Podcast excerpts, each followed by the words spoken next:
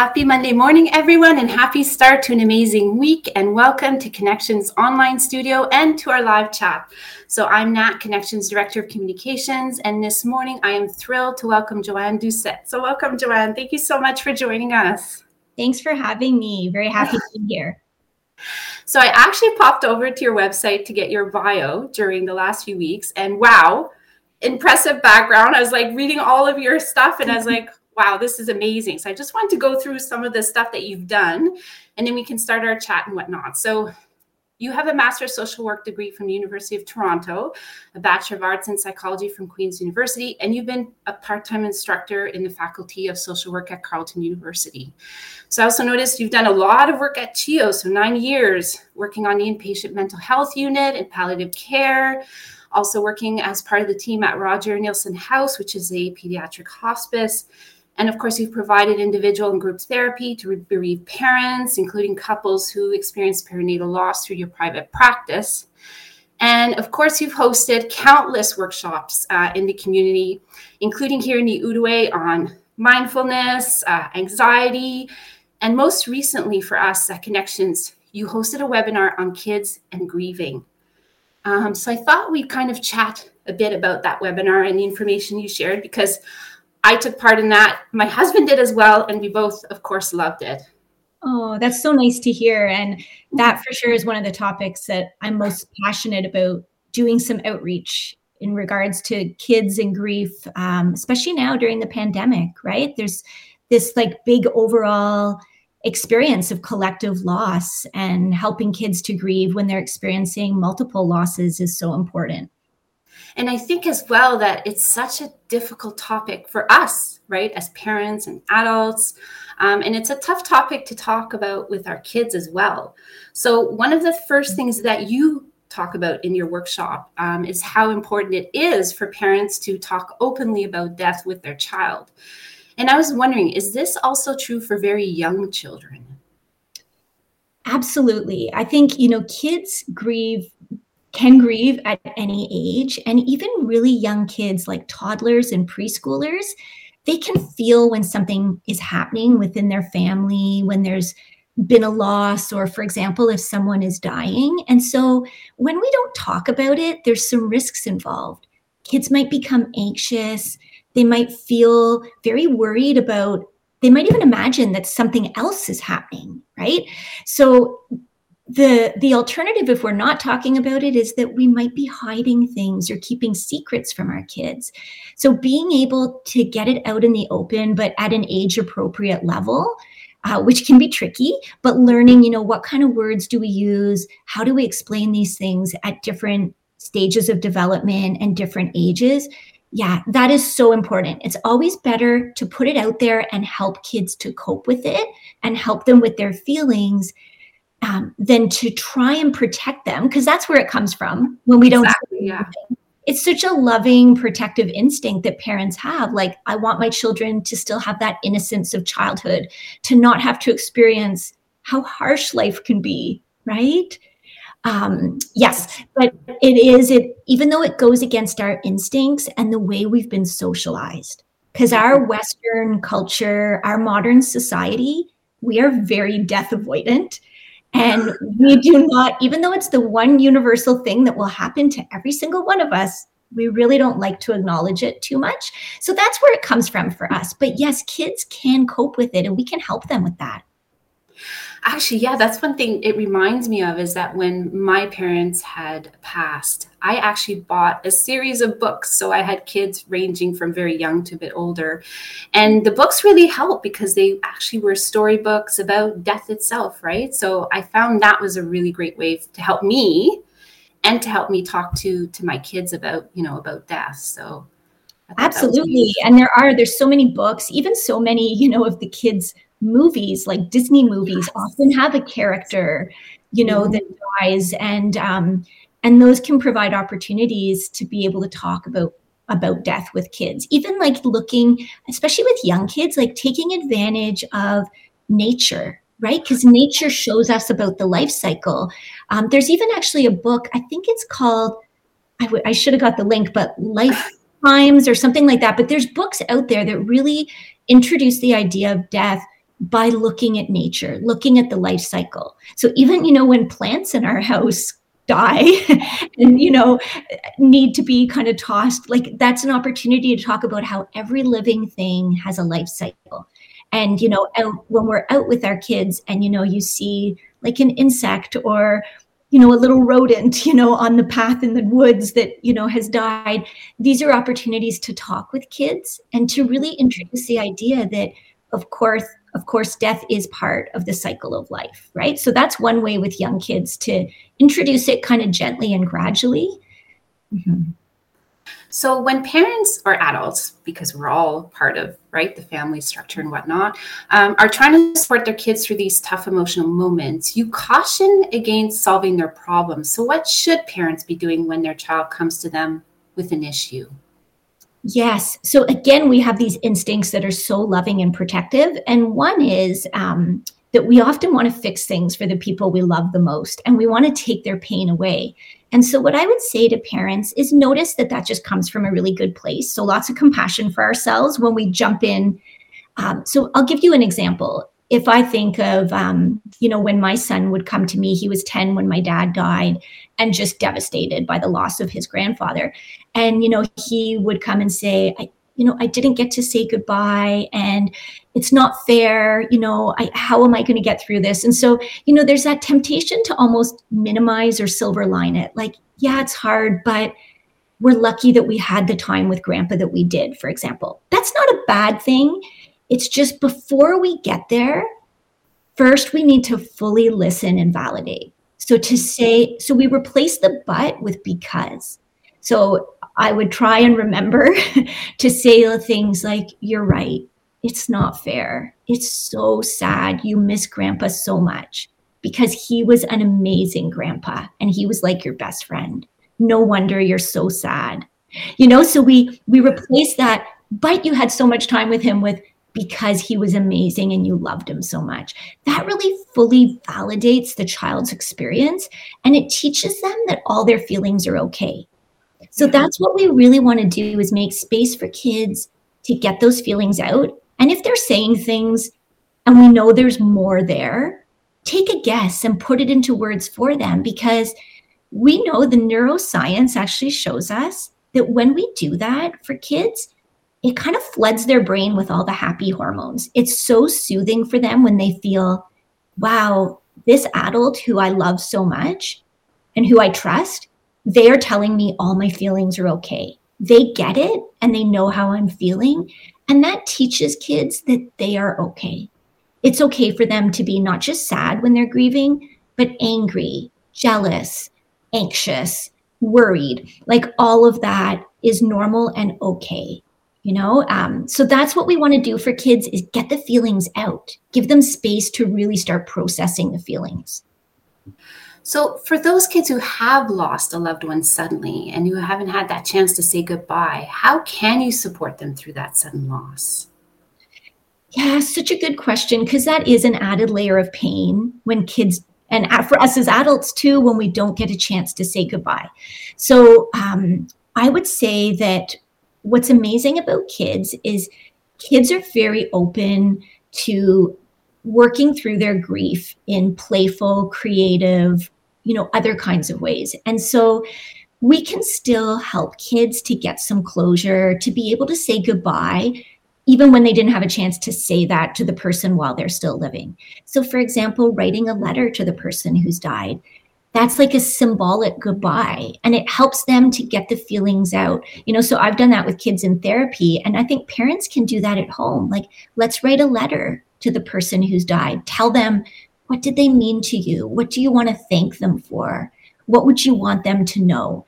And then, you know, that's something kids could bring that to the grave grave site if there's a grave site, or you can have a little ceremony or ritual where you know you i don't know like you have the letter and you tuck it away somewhere safe or you can be creative with kids around that and um, kids are also the more we involve them in ceremony and ritual the more they process their feelings and get some experience of closure. So, this is why when there are ceremonies after a person's died, wake, funeral, memorials, celebrations of life, whatever it is, depending on your family and your culture, involve children in those ceremonies and rituals.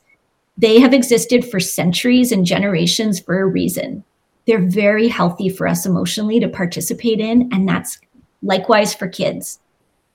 For sure, yeah. And and talking about ceremony and whatnot, when you were talking about uh, the gr- grieving process for kids, you had mentioned creating routines, consistency, predictability as much as possible. What else can we do?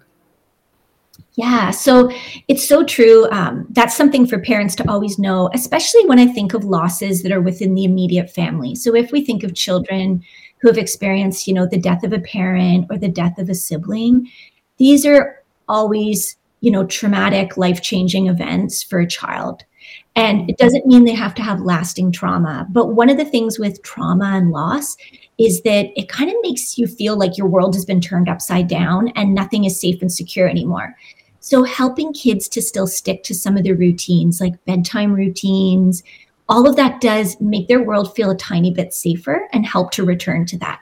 But in terms of what else we can do, so I would go back to any way you can get the emotions out is always good. And remember, kids don't always verbalize their emotions because that's a big job even for us as adults. So that's where we want to help them sometimes to put it into words. But thinking of kids and, you know, especially young kids, but even, you know, preteens and teens, like allow for room to do it creatively.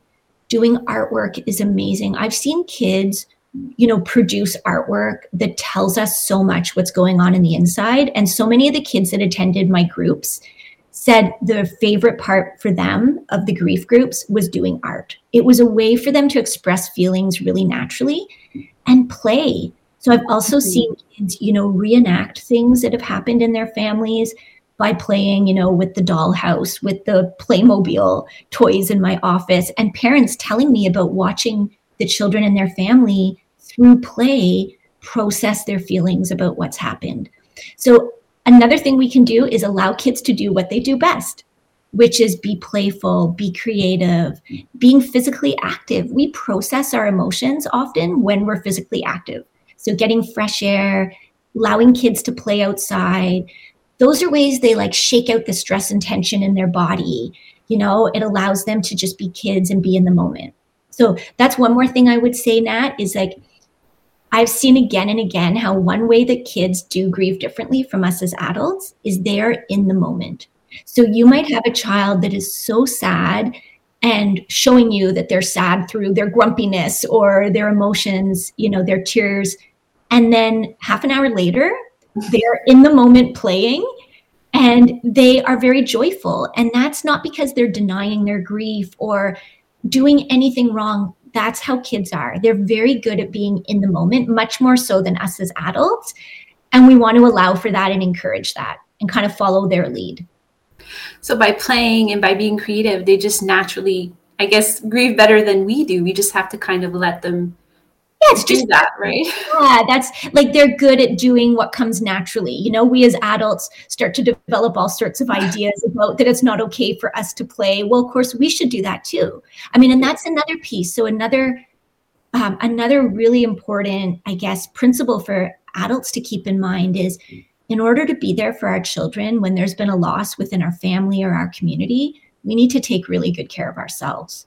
So I would say to adults, whatever your way of playing is, whether that is taking an hour to go for a long walk on your own or getting together with a friend and allowing for some laughter, you know, whatever kind of fills you up, you deserve that too. And the more you take good care of yourself, you're modeling that for your child and you're also going to be there for your child. So that's another piece I would say for caregivers is 100% take good care of yourself. Yeah. And as adults, you've said earlier that we do tend to want to protect our children, right? So we don't want them to see our own grief. And is this an okay thing to do? Yeah, I think it's a really fine balance because actually we do want kids to learn from us what healthy mourning and bereavement looks like, right? So, grief is what we feel inside, and mourning is how we actively express our grief. And we model that for kids. So, every family has their own little kind of subculture about how they deal with emotions. But when it comes to grief, if you're able to model for your kids that yes like when you're having a hard day and you're maybe feeling really tearful it's okay to show your child and say oh like mommy's just feeling really sad today because i miss grandma or i miss daddy or you know whatever the loss has been you know and it's really normal to have days like that where we just feel really sad or really grumpy because we have so much stress whatever you're feeling. We don't want to um, we want to try and protect kids from them feeling like they have to take care of us as adults. So that's where i kind of try and it's so tricky but what i say to caregivers is look for that kind of middle ground where you're showing vulnerability and modeling for kids that it's good to talk about it and to express it but also giving children that sense of my parent my caregiver is still okay to support me I can still go to them when I need help. I can let them know when I'm feeling overwhelmed. So there's an author, Brene Brown, whose work I really love, and she has this expression soft front, strong back. And I love that because it's that idea of like vulnerable and open to showing our feelings. But the strong back is that idea of really sending that message to the child you don't have to take care of me. I'm here for you. Yes, I'm sad yes, this is really, really hard, but I'm going to be okay. And uh, anytime you need something, I am here. Does that make sense? Total. Yes, for sure. Yeah. Mm-hmm. Yeah, for sure. It's it's it really is a difficult balance, isn't it? Yeah. And it's not and of course we're never going to get it perfectly all the time. So there are for any I mean especially for any of the parents watching this who have experienced, you know, the loss of your spouse or the loss of another child in your family, you know, and the loss of your parent, which is life changing for adults. Of course, there are days where you're going to be overwhelmed and your child may see you overwhelmed. That's okay. Like we're all human. So that's just talk about it with your kids. That's it's been a really hard day for me. You know, I lost my temper because I was just feeling really overwhelmed. Can we try that again? You know, always circle back and be open with kids. Um, but having our own support system, you know, with other adults in our life and leaning on them for support, again, is really key so that then kids really do get that feeling of, okay, I, th- I think my parent's going to be okay, because that allows them space to also be okay and to lean on us as the caregivers. And we want to keep that, that's the right order of things for kids to feel like the adults are still in charge. They're maintaining you know, the routines, the consistency, and they're also still available to me emotionally. So that's what we're going for. Yeah. And we don't want them to worry about us either, right? Yeah, exactly. And that's the interesting thing when there are, so I see that having worked with many kids where they've experienced the death of a parent, um, often they do then take on a lot of worrying about their other parent. First of all, they worry, will my other parent be okay? there tends to be a lot of anxiety about what other terrible thing could happen to me and who's going to take care of me if the other parent dies.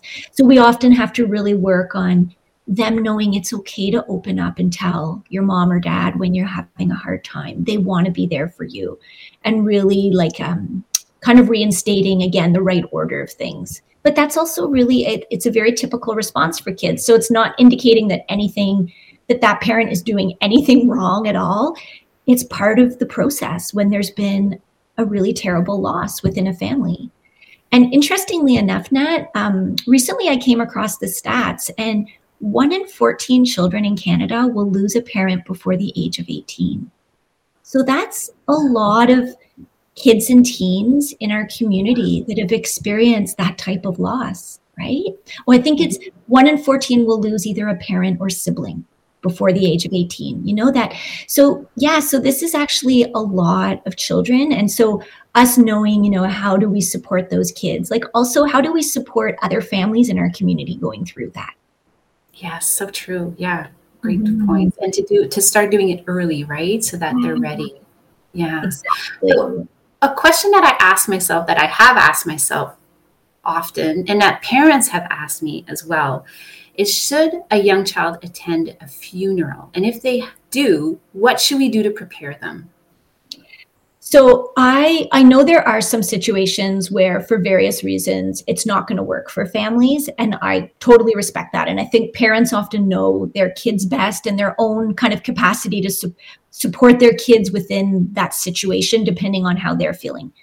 But I do think we underestimate a lot how much kids can benefit from being part of those rituals and ceremonies and how much with our support they can handle it and one thing I would say is that taking those opportunities when kids are young, you know, to attend the funeral of someone in our community who has died, an extended family member, a family friend, it provides them with opportunities to be around death and grief before it's someone in their immediate family.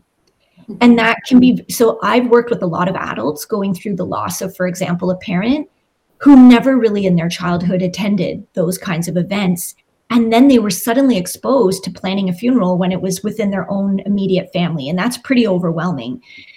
It also provides children with an opportunity to learn about how we do support people we care about when they're going through something like that. Mm-hmm. So I can give you a quick example. I remember um, when my daughter was in grade five, I think, when she was about 10 or 11, the little brother of a very good friend of hers died. And it was quite a sudden Ill- Ill- illness and devastating for the family and the school community. And the day before the funeral, the mother reached out and said, Are you bringing your daughter to the funeral? Because my daughter needs her friends there. And she loves the hugs she gets from your daughter. And I said, absolutely. And I was already planning on it, but it reaffirmed for me. Yes, we need to bring the kids. We we want to shield them from this terrible reality that this little boy who was healthy a few months ago and who they knew has now died. But we can't, we can't hide that from them, right? And we need. So I took her, and there was a little group of the girls' friends who did come, and of course, the funeral was so hard. It was so emotional but you know, afterwards, all in the church basement, all the mm-hmm. kids started playing because this is what they do. And so for this little girl who had just lost her only sibling, to have her group of friends running around playing on the stage, which is what kids do to cope with feelings, they play. I mean, imagine the difference that made for her. And then for the parents to see that their daughter had that support system and they could then let themselves be comforted by the adults in the space. It was so vital for that family you know and it really and the kids could cope with it. You know they they had us there to kind of explain things to them and to just model for them. This is what you do. You go give her you give your friend and her parents a hug. You say how sorry you are or whatever it might be. We we start to teach them these social norms. So i would say let's lift the kids up and give them the coping strategies and help them with the feelings and also talk to them ahead of time about what it might look like, right? And what to expect. Yeah. So I would say in many cultures and in previous generations, kids were around death all the time, and it was a really normal part of their life. So it was never this moment where they were suddenly shocked, you know, to have because they were introduced. And I think there were a lot of benefits to that. So we can kind of rebel against some of our societal norms and our fears about death and dying and really be brave in helping our kids to be around it and to cope with it.